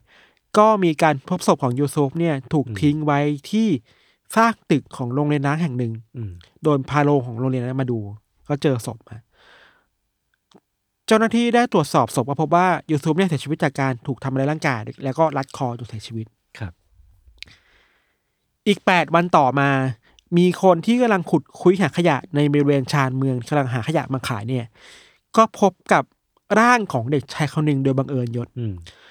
พอตำรวจมาตรวจสอบก็ยืนยันได้ว่านี่คือร่างของมิวตันฮาวี อืม เด็กอีกคนนึงที่หายไปก่อนหน้านี้ ที่หายตัวไปก่อนหน้านี้ แต่ไม่เจอศพ ร่างกายของมิวตันฮาวินเนี่ย อยู่ในสภาพที่ค่อนข้างเน่าเปื่อยแล้ว อืม จนทำให้การตรวจสอบสาเหตุการเสียชีวิตเนี่ย มันเป็นไปได้ยากมากเว้ย ครับ เราขอรีแคปสั้นๆนะว่าเล่ามาถึงตรงนี้เนี่ย มันมีเด็กที่หายตัวไปทั้งหมด 4 คน อืม เอ็ดเวิร์ดโฮปสมิธและอัลเฟรดอีแวนหายตัวไปในเดือนกรกฎาคม อืม มิลตันฮาวิหายตัวไปในเดือนกันยายน ยูซูฟเบลหายตัวไปในเดือนพฤศจิกายน ทั้งสี่คนนี้เป็นเด็กผิวดำหมด หม เล ด ย เลย อยู่ในย่านชานเมืองที่ยากจนหมดเลย และเป็นไปได้สูงมากว่าพวกเขาถูกฆาตกรรมเนาะ อืม ถึงอย่างนั้นนายศ ไม่เชื่อต้องเชื่อว่าตำรวจยังไม่เชื่อมโยงเอาคดีสี่คดีเนี่ย เข้าไปด้วยกันน่ะ เออ เป็นไปได้ไงวะเนี่ย ตำรวจอ้างว่าหลักฐานที่โยงความเชื่อมโยงเข้าหากันเนี่ยมันไม่มีเว้ย ทั้งๆที่มันมีทั้งแบบการรัดคอกันบีบ ใช่ คอกัน มันมีแพทเทิร์นด้วยนะ เออ เป้าหมายคือคล้ายๆกันคือเด็กผิวดำอะครับ อืมอืม ที่น่าสนใจคือว่าตำรวจพูดแบบไม่รู้พูดออกมาได้ไงว่า สิ่งที่เรารู้ตอนเนี้ยคือรู้แค่จุดทิ้งศพ พวกเราไม่รู้คลามสิ่งที่ซ้ำไปว่าจุดที่ฆ่าเด็กอยู่ไหน อืม เพราะฉะนั้นน่ะจะไปหาหลักฐานหาพยานมามันไม่ได้ อืม พูดให้ชัดเจนมากขึ้นก็ว่าขนาดคดีเดียวอ่ะ เด็กหนึ่งคนอ่ะ ยังไม่มีข้อมูลเลย อืม เพราะฉะนั้นจะเอาสี่คดีมารวมกันอ่ะเหมือนยิ่งยาก อืม ในมุมของตำรวจเนาะซึ่งนั่นแหละฟังแล้วชาวบ้านก็ไม่พอใจมากๆว่า อืม คุณพูดอยู่นี่เหมือนคุณปัดความรับผิดชอบออกไปจากตัว เออแล้วแล้วมันจะไม่คืบไม่ไม่สืบจริงๆหรอ เพราะว่า อืม มันมีหนึ่งสองสามสี่มันอาจจะมีห้าหกเจ็ดแปด ใช่อย่างที่ ก็ได้ อย่างที่เยอะบอกเลยครับ คนที่งุนหงิดและโกรธแค้นมากที่สุดอะคือ ครอบครัวของเหยื่อทั้งสี่คน เออ คือโดยเฉพาะคุณคามิลเบลที่เป็นแม่ของยูซุปอะเธอจัดตั้งกลุ่มตัวเองเลยนะ อืม เพื่อสืบคดีนี้ด้วยตัวเองคือรอมึงไม่ไหวแล้ว เอ อะ อไม่ไหวแล้ว ขณะที่ชุมชนของคนผิวดำหลายแห่งในแอตแลนตาครับก็เริ่มสมัครสมานสามัคคีกันมากขึ้น พูดคุยกันมากขึ้น ปรึกษากันมากขึ้นว่าเฮ้ยเราจะช่วยเหลือลูกๆของเรายังไงดีนะครับ คือลูกๆของเราตอนเนี้ยเป็นเป้าหมายของใครไม่รู้อยู่อะครับ อืม บางชุมชนถึงกับขั้นแจกไม้เบสบอลให้เด็กๆเดินกลับบ้านนะยศ อืมเพื่อป้องกันตัวเอง ป้องกันตัวเองมันก็เป็นภาพที่น่าเศร้าอ่ะ ขณะที่กลุ่มแม่ๆก็ตั้งตั้งกลุ่มขึ้นมาอย่างเป็นทางการ เพื่อแบบสืบคดีเอง เพื่อกดดันตำรวจให้ทำงานมากขึ้นกว่าเดิมอะครับ อืม ถึงอย่างนั้นนะยศคนร้ายก็ไม่หยุดแค่นั้น ครับ คนร้ายกลับมาก่อเหตุอีกครั้งในวันที่ 4 มีนาคม ปีถัดไปคือ 1980 อืม เหยื่อคราวนี้ชื่อว่าแองเจลเลนี่เด็กผู้หญิงผิวดำวัย 12 ปี หายตัวไปหลังจากที่ไปดูทีวีที่บ้านเพื่อน และกำลังเดินกลับบ้านตัวเองก็หายไประหว่างนั้นครับ ตอน 4 โมงเย็น อืม เมื่อที่บ้านของแองเจลรู้ว่าลูกหายตัวไปแล้วแจ้งตำรวจโยเชื่อไหมว่ามันผ่านคดีมันสี่คดีแล้วว่า อ่า ตำรวจทำเหมือนเดิมเลยเว้ยว่าโอเค เราทำอะไรวันนี้ไม่ได้เว้ย เชยเจ็บหัวเลย พูดเหมือนเดิมเป๊ะเลยว่าเด็กน่าจะไปเที่ยวเล่นกับเพื่อนหรือเปล่ารออีกสักพักนึงแล้วกันค่อยมาแจ้งความใหม่นะเดี๋ยว อืม ดูแลคดีให้ ครับ ศพของแองเจลถูกพบในป่าในบริเวณที่ห่างบ้านออกไปอีกแค่ไม่กี่บล็อกอะยศ อืม หนึ่งวันหลังจากที่พบศพของแองเจลมีเด็กผู้ชายอีกคนหนึ่งคนหายตัวไป ชื่อว่าเจฟฟรีย์แมนทิสวัยสิบเอ็ดปี ครับ โดยหายตัวไประหว่างที่กำลังออกไปทำธุระให้กับแม่ อืม แถวแถวๆชุมชน ครับ เคสนี้มีพยานที่บอกตำรวจว่าเห็นเจฟฟรีย์เนี่ย อืม ขึ้นรถเก๋งสีน้ำเงินคันหนึ่งไปเว้ย ซึ่งมันก็จะคล้าย ๆ กับ คดีแรก เออ ๆขณะเดียวกัน มันก็เริ่มมีข่าวลือในหมู่เด็กๆ ผิวดำแล้วอะว่า เฮ้ย เราเห็นรถสีเนี่ย อืม ขับมาวนเวียนอยู่หน้าโรงเรียนทั้งวันเลยอะบางคนก็เห็นว่ามันมีใครไม่รู้มาชอบมาด้อมๆมองๆหน้าโรงเรียนแบบแปลกๆ คือ คนร้ายไหมไม่รู้อะ เออ แต่มันเกิดความ มัน แพ มีคน นิค ที่มีพิรุษอยู่ เอิมถึงแม้ว่าจะเห็นอะไรที่มันแปลกไปเด็กๆก็มีแพนิคขึ้นมาแล้วครับคือ ครับ ความกลัวมันเกิดขึ้นในชุมชนแล้วอ่ะหนึ่งเดือนหลังจากที่เจฟฟี่แมนเทสหายตัวไปครับยศ ก็มีเด็กผิวดำมีหนึ่งคน ชื่อว่าเอริกมิดเดิลบรูคหายตัวไปเหมือนกัน ครับ ในระหว่างที่กำลังขี่จักรยานกลับบ้าน นี่มันคนที่เก้าแล้ววะเนี่ยยไม่ใช่ เรื่อยๆเลยคนที่หกแล้ว คนที่ ซ้ำอะ แปดเออ ศพของเอริกเนี่ย ถูกพบในวันต่อมา ครับ ในบริเวณคล้ายๆกับโรงรถเก่าอ่ะ อืม แล้วก็ข้างๆกับจักรยานที่เขาหายตัวไปด้วยกัน สาเหตุเสียชีวิตของเอริกคือว่าถูกทำร้ายบริเวณศีรษะอย่างรุนแรง แปลว่าพฤติกรรมการก่อเหตุอะมันมีความโกรธแค้น อืม คือตั้งใจเอาชีวิตจริงๆอ่ะ อืม ในเดือนมิถุนายนปี 1980นายศ ถือได้ว่าเป็นช่วงเวลาที่พีคที่สุดของคดีก็ว่าได้ โดยมีเคสของเด็กผิวดำที่หายตัวไปต่อเนื่อง 3 คน ภายในเดือนเดียว ใช่ คริสโตเฟอร์ ดิชาร์สัน 12 ปีหายตัวไประหว่าง เดินทางไปสระว่ายน้ อืม ำศพถูกค้นพบในเดือนมกราคมของปีถัดไป ลาทอนยาวิลสัน อายุ 7 ปี หายตัวไปจากห้องนอนตัวเองที่บ้าน อืม ชั้นสอง อืม แล้วห้องนอนเนี่ยอยู่ริมหน้าต่างแล้ว ระหว่างหน้าต่างกับห้องนอนน่ะมีเตียงนอนของพี่อยู่สองคนแล้วคนร้ายอะปีนขึ้นมาที่ห้อง ข้าม ข้ามพี่ไป เตียงนอน สองคนแล้วก็ลักพาตัวลาทอนย่าเจ็ดปีเนี่ย โอ้โห ออกไปที่หน้าต่างโดยที่ไม่มีใครได้ยินไม่มีใครเห็น ครับ คดีของลาทอนย่าวิลสันเนี่ย หายตัวไปในวันที่ 22 มิถุนายน วันที่ 23 มิถุนายนในวันต่อไป แอรอนไวช์10 ปี หายตัวไปหลังจากที่เข้าไปซื้อของที่ร้านขายของชำในชุมชน พยานบอกว่าเห็นชายผิวดำคนหนึ่งวัยประมาณ 30 ปีเดินเข้ามาคุยกับแอรอน แล้วก็ขับรถสีน้ำเงิน อ่า คล้ายๆกับที่ผ่านมาเลย พาแอรอนไปจากที่นั่น อืม วันต่อมาก็มีการพบศพของแอรอนเนี่ย ถูกพบว่าที่ใต้สะพานแห่งหนึ่งในแอตแลนตาเหมือนเดิมครับ สภาพที่คอหักนะ ครอบครัวของแอรอนคิดว่าเขาไม่น่าจะไปวิ่งเล่นอยู่บนสะพานที่มันสูงๆสะพานที่เราเรียกสะพานข้ามแม่น้ำที่ค่อนข้างสูงในอเมริกาครับ อืม แล้วก็แอรอนเองเป็นคนที่เด็กมาก แล้วเด็กอะคงกลัวที่สูงอ่ะ คงไม่แบบวิ่งเล่นในแถวๆนั้นนะครับ เป็นไม่ได้ว่าคนร้ายน่าจะฆ่าที่อื่น แล้วก็เอาแอรอนน่ะโยนศพลงมาถึงข้างล่างเนาะ จริง ๆ ยังมีเคสอีกเยอะมากนยศ เราไม่สามารถเล่าให้หมดได้ อืม แต่สรุปว่าตลอดทั้งปี 1980 มีเด็กผิวดำในแอตแลนตาหายตัวไปอย่างประหลาดมากถึง 13 ราย โอ้โห ส่วนใหญ่แล้วพบศพตามมาในภายหลัง ครับ คือไม่ใช่คดีที่หนีออกจากบ้านแน่ๆอะ อืม คือหนีออกไปคือหายไปแล้วก็เสียชีวิตในภายหลังครับ อืม สถานที่ที่คนร้ายมักนำศพมาทิ้งคือบริเวณที่รกร้าง ครับ ใต้สะพานโรงรถที่ไม่มีคนหรือริมป่าอะไรเงี้ยแน่นอนทั้งหมดคือผิวดำหมดเลย อืม จุดเปลี่ยนสำคัญคือเคสการหายตัวไปของคดีคดีหนึ่ง เป็นเด็กวัยสิบปีชื่อว่าเอิร์ลเทอร์เรลครับ เอิร์ลเนี่ยหายตัวไป ก่อนที่คนร้ายจะโทรกลับมาที่ครอบครัวของเอิร์ลเว้ยโทรมาเพื่อเรียกค่าไถ่ อืม แต่ว่าตอนที่คนร้ายบอกกับครอบครัวบอกว่าเนี่ยตอนเนี้ยจับตัวเอิร์ลเนี่ยอยู่ที่รัฐอลาบามานะ อืม ไอ้ความที่อยู่ที่อลาบามาเนี่ย มันทำให้คดีเนี่ยไม่ได้เป็นคดีของแอตแลนตาอีกต่อไป อืม แล้วพอมันเป็นคดีของสองรัฐเนี่ย มันแปลว่า FBI อ่ะต้องเข้ามาทำเองแล้ว ครับ ก็เป็นช่องว่างหนึ่งทำไม FBI เข้ามาจัดการคดีนี้ครับ พอ FBI เข้ามาดูในคดีนี้เนี่ยตำรวจก็เริ่มยอมรับแล้วว่าโอเคโอเคคดีต่างๆมันเชื่อมโยงกันว่ะ อืม คือที่ผ่านมาท้องถิ่นมันไม่ค่อยสนใจอ่ะ อืม แต่พอมีส่วนกลางมาดูแล้วโอเค มันเชื่อมโยงกัน ทั้งที่ มันมีแพทเทิร์นนี้มานานแล้ว มันเกือบยี่สิบศพได้แล้วปะถ้ารวมกับ ใช่ เจ็ดเก้ากับแปดสิวเนี่ย หลายคนแล้วมากครับ เออ แพทเทิร์นที่ทาง FBI พบจากการนำข้อมูลของคดีหลาย ๆ คดีมารวมกันยศคือว่า อืม เหยื่อทั้งหมดแน่นอนเป็น คนผิ ผิ ว ว ดำ สีดำในเด็กเหล่านี้ตกเป็นเหยื่อในบริเวณชุมชนที่สัมไป ครับ ขณะเดียวกันพวกเขาเนี่ยอยู่ในย่านที่ค่อนข้างยากจน เด็กหลาย ๆ คนต้อง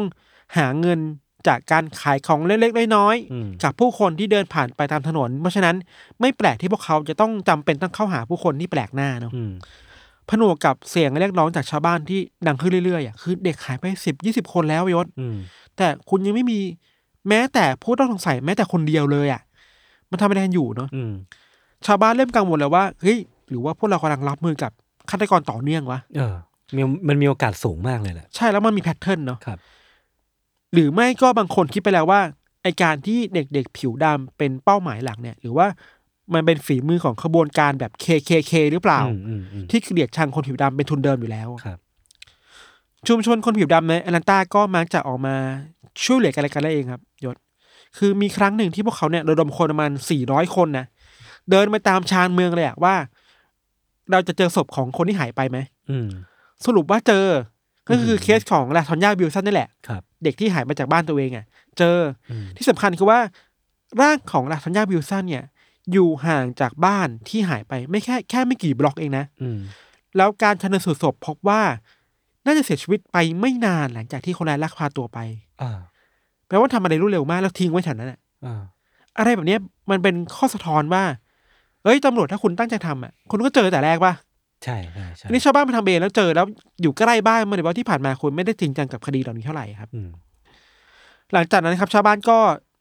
ช่วยเหลือกันมากขึ้นเนาะมีการตั้งกลุ่มของกลุ่มแม่แม่ๆของผู้เสียชีวิตมาดูแลคดีนี้มากขึ้นด้วยกันเองครับ ครับ ขณะเดียวกันนะครับ ก็มีข้อเรียกร้องจากการเดินขบวนตามถนนว่า เอ้ยถึงเวลาแล้วนะที่ภาครัฐ หรือว่าตำรวจ FBI เนี่ย ต้องเอาทรัพยากรที่มีทั้งหมด ข้อมูลที่มีทั้งหมดเนี่ยมาวิเคราะห์จริงจังให้ได้แล้วว่า อืม คนร้ายคือใครจับให้ได้สักทีหนึ่งครับ เหตุการณ์มันก็เดินทางมาถึงวันที่ 30 พฤศจิกายน ปี 1980 ปลายปีละยศตำรวจได้พบกับศพของวัยรุ่นผิวดำอีกคนหนึ่งชื่อว่าแพทริกโรเจอร์ อืม วัย 16 ปีแพทริกนะครับ ถูกพบในบริเวณใต้สะพานข้ามแม่น้ำแห่งหนึ่งในแอตแลนตาเนี่ยแหละ FBI เนี่ย วิเคราะห์ว่าแพทริกเนี่ย น่าจะเสียชีวิตจากการถูกตีเข้าที่หัวอย่างรุนแรง อืม และคนร้ายเนี่ย น่าจะนำศพเนี่ย มาโยนจากข้างบนลงข้างล่างเนาะตรงนี้เองอ่ะเป็นข้อมูลที่ตำรวจเริ่มมีคารอแล้วว่าเฮ้ยคนร้ายแม่งเริ่มรู้เริ่มระวังตัวอะไรขึ้นหรือเปล่าวะ อืม ในการทิ้งศพอะไม่ทิ้งศพใกล้ๆอะทิ้งไกลๆให้แม่น้ำมันพาไปอะเวลาผ่านไปอีกหนึ่งปี เป็นปีหนึ่งเก้าแปดหนึ่งครับแพทเทิร์นของการฆ่าคนร้ายมันเริ่มเปลี่ยนไปประยศคือที่ผ่านมาเป็นเด็กหมดเลยนะ แต่อยู่ดีๆในปีเนี้ยมันเริ่มมีการฆ่าผู้ใหญ่มากขึ้น อืม มีสองคนคือจิมมี่เลเพนวัย 21 ปี แล้วก็เนเธอร์เนลคาร์เตอร์วัย27 ปี อันนี้เป็นสองเคสที่อายุอายุสูงกว่าเด็ก ๆ ครับ ตำรวจเองก็เริ่มทำงานหนักขึ้นครับ คือพอมันเริ่มจริงจังมากขึ้นน่ะ ก็เริ่มโฟกัสในสิ่งที่มันควรจะโฟกัสตั้งแต่แรกอะ อืม เช่น บนเสื้อผ้าของเด็กมีอะไรบ้าง อืม ก็คือตามเก็บหลักฐานตามที่ควรจะทำ ใช่ที่ตามที่พลทำตั้งแต่แรกแล้ว อ่า เริ่มพบว่ามันเริ่มพบเศษผ้า ครับ พบใยสังเคราะห์ต่างๆ ไฟเบอร์ต่าง อืม ๆ ที่ไม่ใช่ของเด็ก ไม่ใช่ของเสื้อผ้าเนี่ย อืม รวมถึงขนสัตว์ที่ติดตามตัวร่างกายของเด็กอะเอามาวิเคราะห์ว่าโอเค เก็บไว้นะ ถ้าวันหนึ่งเรามีตัวผู้ต้องสงสัยเนี่ยถ้ามันแมทชก็คือใช่เลย อืม ก็เริ่มอะไรมามากขึ้นครับ แต่ความโชคร้ายคือว่าข้อมูลเหล่าเนี้ยไอ้พวกพบใบสังเคราะห์ พบนู่นพบนี่อ่ะ ข้อมูลเหล่านี้มันหลุดไปที่นักข่าวบ่อยๆเว้ย อืม จนทำให้คดีเนี่ยมันเริ่มเปลี่ยนไปคือว่าคนร้ายก็ตามข่าวอยู่แล้วไง อ่า เพราะฉะนั้นก็เริ่มระวังตัวมากขึ้น อืม ก็เริ่มไม่ใช่ไม่ใส่เสื้อผ้าที่มันมีขนหลุดหรือว่าแบบ เออ อีกอย่างหนึ่งคือเริ่มทิ้งศพในที่ที่ห่างไกลมากขึ้น โดยเฉพาะสะพานนะ อ่า คือทิ้งจากสะพานอ่ะมาทิ้งแล้วลงแม่น้ำอ่ะแล้วศพก็จะลอยตามแม่น้ำเพราะฉะนั้นไอ้หลักฐานพวกนี้มันจะหายไป อืม ถึงอย่างนั้นนะครับ ทาง FBI เนี่ยที่ถนัดเรื่องการโปรไฟล์ลิงฆาตกรเรื่องวิเคราะห์พฤติกรรมฆาตกรมากขึ้นเนี่ย อืม เริ่มว่าเฮ้ยไอปีสองปีที่ผ่านมา เราวิ่งตามเกมคนร้ายตลอดเวลาเลยนะ อืม คือมันทำมาอะไรแล้วตามมันไปอ่ะเพราะฉะนั้นถ้าจับได้มันต้องไปวิ่งดักหน้าคนร้ายเว้ย อืม ไอ้วิธีการหนึ่งที่เป็นแผนการของทาง FBI คือว่า โอเค เรารู้แล้วว่าชวงช่วงหลังๆมาเนี่ย มันชอบทิ้งศพตามสะพาน อืม เพราะฉะนั้นเราต้องไปดักที่สะพาน คือในแอตแอตแลนตามันจะมีสะพานที่ทิ้ง เยอะ ศพได้ไม่ได้เยอะเหรอ เยอะเยอะเยอะ ใช่ไหม คือกระจายกำลังตำรวจเป็นร้อยสองร้อยคนอ่ะ อืม ทุกสะพานเท่าที่มีอ่ะไปดักเช่น ไปดักในพงหญ้า อืมอืม บางคนก็ดักปลายสะพานต้นสะพานก็มีอะไรครับ ทีมหนึ่งประมาณสี่ห้าคนต่อสะพานหนึ่งครับ แล้วดักทั้งคืนทั้งวัน อืม ไม่ได้นอนกันนะครับ แผนการคือจะดักอย่างเนี้ยหนึ่งเดือน อืม เจอไหมไม่เจอก็ค่อยเปลี่ยนแผน อืม เวลาผ่านไปจากวันสองวันสามวันก็ไม่เจออะไรเลยยศแต่พอมันถึงวันที่ยี่สิบสองพฤษภาคม ซึ่งเป็นวันสุดท้ายของแผนการนี้อะ อืมอืมอืม ตำรวจทีมหนึ่งที่กำลังดักซุ่มอยู่ตรงใต้สะพานก็ได้ยินเสียงตุ้ม อืม เหมือนมีคนทิ้งอะไรลงมาลงแม่น้ำเว้ย อ่า ตรงเนี้ยมันคือสะพานข้ามแม่น้ำชื่อว่าชาดาชูชีริเวอร์ครับ ครับ อาจจะเอาอาจจะออกเสียงว่าแชททาฮูชีก็ได้นะ ตำรวจที่สังเกตการณ์อยู่ที่สะพานเนี่ย ก็บอกไปบอกเพื่อนทั้งหมดเฮ้ย อืม เราได้ยินเสียงนี้ว่ะ อืม ไปดูหน่อย ตำรวจที่อยู่ข้างบนก็ไปดูว่าพบกับรถคันหนึ่งค่อยๆเลื่อนออกมา จากตรงที่ตรงกลางครับ อืม พอตำรวจเข้าไปคุยกับคนขับรถคนนั้นน่ะ ก็เชื่อไหมว่า เป็นคนผิวดำ อืม เปิดประตูรถออกมา พูดคำแรกคือว่า คุณจับผม เพราะคดีผู้นั้นใช่ไหม อืม คือแบบ ถ้าเป็นคนธรรมดาจะแบบ เอ้ยอะไร อ่าอ่าอ่า แต่นี่คือเฮ้ยเพราะคดีเด็กใช่ไหม อืม แต่ถึงอย่างนั้นเนี่ยตำรวจก็จับอะไรไม่ได้อะ อืม คือมันไม่มีหลักฐานในมัดตัวว่า เอ้ยเจอศพเด็กในรถมันไม่มีอะไรเลยอะ อืม เพราะแค่เชือกแค่เชือกเดียวเส้นเดียวในรถนะครับ ถึงแม้ตอนนี้ตำรวจทำอะไรไม่ได้อะแต่ตำรวจก็เพ่งเล็งไว้แล้วว่าเอ้ยชายคนนี้ต้องดูไว้อะ รถคันนี้ทะเบียนนี้ ใช่ แล้วก็ตรวจสอบทะเบียนรถตรวตรวจสอบบัตรประชาชนเพราะว่า ผู้ชายคนนี้ชื่อว่าเวนวิลเลียมส์ ครับ เป็นช่างภาพอิสระ แล้วก็ที่ผ่านมาทำงานเป็นแบบ เป็นทำงานตามสตูดิโอเสียงเพลงทำงานตามฟรีแลนซ์ช่างภาพนักข่าวบ้างในบางทีอะไรเงี้ย ซึ่งไม่แปลกที่จะทำให้คนร้ายมันดูข้อมูลของการสืบสวนว่ามันตามนักข่าวไปตลอดนะฮะ อืมอืม ในเฟสหลังจากเนี้ยสนุก แต่ว่าเราเล่าได้ไม่เยอะมาก คือว่าหลังจากที่เวนเวนวิลเลียมเนี่ยกลายเป็นผู้ต้องสงสัยคนแรก และคนเดียวในคดีนี้ที่มีอยู่อะครับ อืม ตำรวจไม่มีหลักฐานอะไรที่สามารถโยงไปหาเวนวิลเลียมให้กับคดีเด็กได้เลยเว้ย อืม มีแค่สองคดีที่เป็นคดีผู้ใหญ่อะ อือฮึ ที่โยงไปได้ คือตำรวจพบว่า ไอ้พวกเส้นใยสังเคราะห์ต่างๆ หรือขนสัตว์ต่างๆนะที่พบศพบนศพของผู้ใหญ่สองคนในคดีหลังๆ มาเนี่ย มันเชื่อมโยงเข้ากับเส้นใยที่อยู่บนรถของเวนวิลเลียม อืม รวมถึงขนสัตว์ขนหมาเนี่ยคือหมาที่บ้านของเวนเหมือนกัน อืม แต่ว่าคดีเด็กอีกยี่สิบกว่าคดีเนี่ย จับไม่ได้เลย อืม คือไม่แมทเลย ทีนี้ทำไงต่อตำรวจก็โอเคเอาเอาเท่าที่มี ก็เลยในคดีแค่คดีเนี่ยครับสองคดีเนี่ยเอาขึ้นศาลไปแล้วก็สุดท้ายแล้ว เข้าใจว่าเป็นระบบลูกขุนมั้งแล้วก็ลูกขุนก็ตัดสินใจให้เวนเนี่ยมีความผิดจริง อืม แล้วก็ถูกจำคุกระยะแบบตลอดชีวิตไป ครับ อะไรครับ ในระหว่างคดีเนี่ยเราลืมเล่าไปว่า ในระหว่างที่เบนวิลเลียมกลายเป็นผู้ต้องสัยอ่ะ อืม เป็นคนที่ฉลาดมากนะ ไม่ว่าจะเป็นคนร้ายตัวจริงหรือไม่ก็ตามยศคือ อื อ ม รู้เลยว่าถูกจับตัวใช่ไหมถูกจับมองใช่ไหมพาตัวเองไปหาสื่อเลยอ่ะ อืม เรียกสื่อไว้สื่อเดี๋ยววันนี้ผมจะมีแถลงข่าวที่บ้านนะ อืม แต่ห้ามห้ามเปิดหน้าผมนะเอาเสียงผมไปได้อย่างเดียว อืม บอกว่าผมทำอะไรมาบ้าง ผมไม่ได้สนใจนะ ผมเป็นคนยังไงมาอะไรเงี้ยแต่สุดท้ายแล้วหลักฐานที่ตำรวจมีในสองคดีของผู้ใหญ่ก็มัดตัวเวรได้ครับ ครับ ถึงขนาดนั้นน่ะ ความไว้วางใจที่ชาวบ้านมีกับคดีเนี่ย มันก็ยังไม่มีเว้ย เออ คืออ้าวแล้วคดีเด็กล่ะ อืม คือที่ถูกจับเป็นคดีผู้ใหญ่นะแล้วคดีเด็กแหละมันมันมันมันคือกันหรือเปล่า มันเท่ากันหรือเปล่าอ่ะ เออ คือเอาจริงๆก็ไม่มีใครตอบได้นะ นี่ไม่ตอบได้ ว่าว่าเวนคือฆาตกรที่ฆ่าเด็กหรือเปล่า เพราะว่าหลักฐานมันไม่ได้ไม่ได้สนับสนุนขนาดนั้น ใช่ จนถึงวันนี้อ่ะ อ่า แม้จะอยู่ในคุกอ่ะเวนวิลเลียมก็ยังยืนยันความบริสุทธิ์ใจของตัวเองอยู่ตลอดว่า ผมไม่ได้ฆ่าเด็ก ครับ ผมไม่เคยเป็นฆาตกรฆ่าคน อืม ประมาณนี้ยศ แล้วแล้วหลังจากที่เขาโดนจับอะมันจะมีเด็กหายแล้วตาย คดีหมดแล้ว ก็คือ คดีในแพทย์นี้ไม่มีอีกแล้ว เอ่าอ่าใน แล้ว ช่วงนั้นใช่ไหม ในช่วงนั้น เออ แล้วก็ลืมเล่าไปว่าไอ้หลังจากที่มันมีเสียงตุ้มลงในแม่น้ำอ่ะ อืม อีกไม่กี่วันต่อมาก็มีการพบศพของคนอีกคนหนึ่ง อยู่ในทางของ อยู่ในทางน้ำ เออ ก็เริ่มแมทชกับเวนวิลเลียมได้มาก อื ขึ้น มอืมอืม คดีเนี้ยถามว่าเศร้าตรงไหนเราคิดว่าอย่างแรกคือ ความสะเพร่าของตำรวจ เออ มันมันเกินความว่าสะเพร่าไปอีกนะ มันคือความสะเพร่าเว้ มั ย นคือความว่าไม่ใส่ใจปะวะ ที่แปลกมากเดียน่าคุยมากขึ้นคือว่า ในแอตแลนตาเวลานั้นนายศเชื่อไหมว่า กวเนอร์ก็เป็นคนผิวดำ เออผู้ว่าการรัฐใช่ไหม เขาเป็นคนผิวดำ เออ เมืองก็ถูกมีชื่อเสียงในในเชิงความก้าวหน้าในเรื่องแบบสีผิว ครับ แต่ว่าในขณะเดียวกันน่ะ มันทำให้เห็นความซับซ้อนของคดีฆาตกรรมในอเมริกาเนาะ อืม ในแง่หนึ่ง เรื่องสีผิวมันก้าวหน้าจริงแต่อีกแง่หนึ่งอ่ะเรื่องชนชั้นเศรษฐกิจอ่ะ อ่า มันก็สร้างอคติให้กับคนผิวขาวที่มีคนผิวดำได้เหมือนกัน อันนี้คือเรื่องของความเหลื่อมล้ำความแตกต่างกัน มันผสมปนเปไปหมดเลยเว้ย อืม ถึงแม้คุณบางครั้งคุณคุณจะยอมบอกว่าคุณก้าวข้ามเรื่องสีผิวไปแล้วอะ อืมอืมอืม แต่คติที่มา มันไม่ได้มีแค่สีผิวคติว่าเรื่องชนชั้นเศรษฐกิจ ฐานะ ฐานะอีกอะ อืม แล้วพอมาผสมกันมันทำให้คดีความนี้มันดูซับซ้อนมากขึ้นนะทุกเถียงกันอยู่ทุกวันเนี้ย ครับ คดีนี้มีตำรวจเข้าไปดูแลเยอะครับ เข้าใจว่าหลังจากที่มีกระแส สิ่งหนึ่งที่ทำให้คนเข้าไปดูคือโมฮัมหมัดอาลี อ๋อ บริจาคเงิน อ่า เข้าไปในกองทุนคดีนี้ว่าเฮ้ยเราต้องช่วยเหลือเด็ก อืม ๆ ในสังคมเรานะอะไรเงี้ย ครับ ทำให้คนก็พูดถึงคดีเหล่านี้มากขึ้นครับ สิ่งที่ได้เห็นจากจากคดีที่เกิดเกิดในช่วงก่อนหน้าเนี้ย อืม แล้วมีความเกี่ยวข้องกับเรสซิสอะไรพวกเนี้ย อืม เราจะเห็นคนผิวดำที่เป็นคนมีชื่อเสียงอะขับเคลื่อนการสืบสวนบ่อยครั้งจน ใช่ จนเรารู้สึกว่า อันนี้มันมันเป็นเรื่องดีที่เราเข้าใจเขานะในการสนับสนุนแต่มันมันควรจะเป็นแบบเท่าเทียมกันหรือเปล่ามันแบบ ใช่ มันไม่ควรจะต้องมีใครสักคนที่ต้องมาดิ้นรนเพื่อเพื่อเพื่อนเพื่อนหรือว่าอะไรพวก อื เนี้ย มอืมอีกอย่างหนึ่งคือว่าพออย่างที่ยศบอกอ่ะพอมันกลายเป็นเรื่องสีผิวมากขึ้นนะครับ อืม คดีนี้มันซับซ้อนขึ้นกว่าเดิมหลายเท่าตัวเลยเว้ยเรื่องหนึ่งที่เกิดข้อดีเบตมากๆในคดีนี้คือว่า พอ FBI เข้าไปดูแลคดีเนี้ยแล้วมีพวกนักโปรไฟลิงอ่ะ อืม ที่ อืม คนที่ดูเป็นแบบ My Hunter อะไรเงี้ย เข้าไปวิเคราะห์คดีอะสิ่งที่ผู้เชี่ยวชาญจาก FBI วิเคราะห์คือว่าฆาตกรที่เราตามหาอยู่อะมันไม่ใช่คนผิวขาว อืม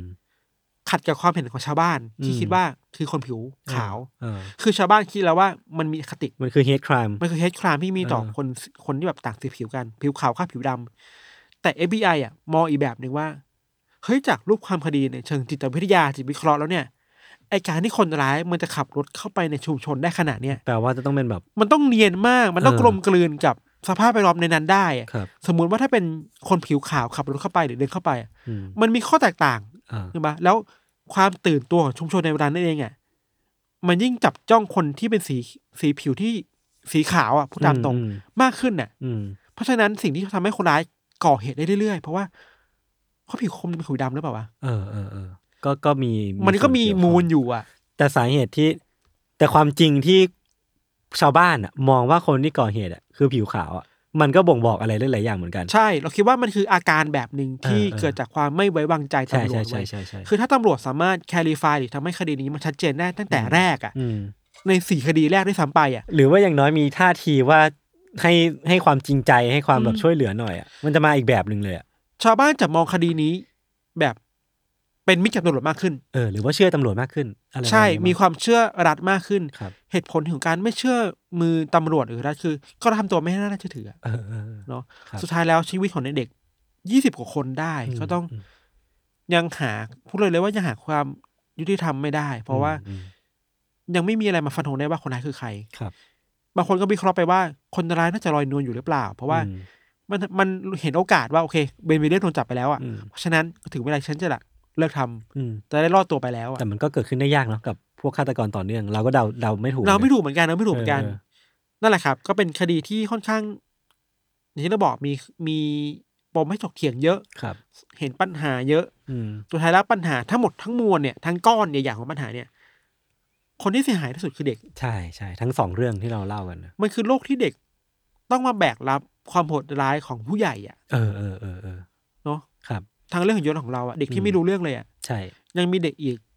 จำนวนไม่น้อยเนาะในโลกของเราที่แบบว่า ต้องมาแบกรับ ความบิดเบี้ยวของผู้ใหญ่ อืม ตัวที่ไม่ ตัว แฟ เอง ร์ เป็นเหยื่อ ตัวเองเป็นเหยื่อโดยที่ไม่รู้เรื่องอะไรเลยอะไรอย่างเงี้ยครับ ก็ปัญหาเรื่องนี้คิดว่าต้องพูดกันต่อไปแหละ อืม เพื่อให้มันแฟร์ทุกคนนะครับ ครับผมประมาณนี้ยศ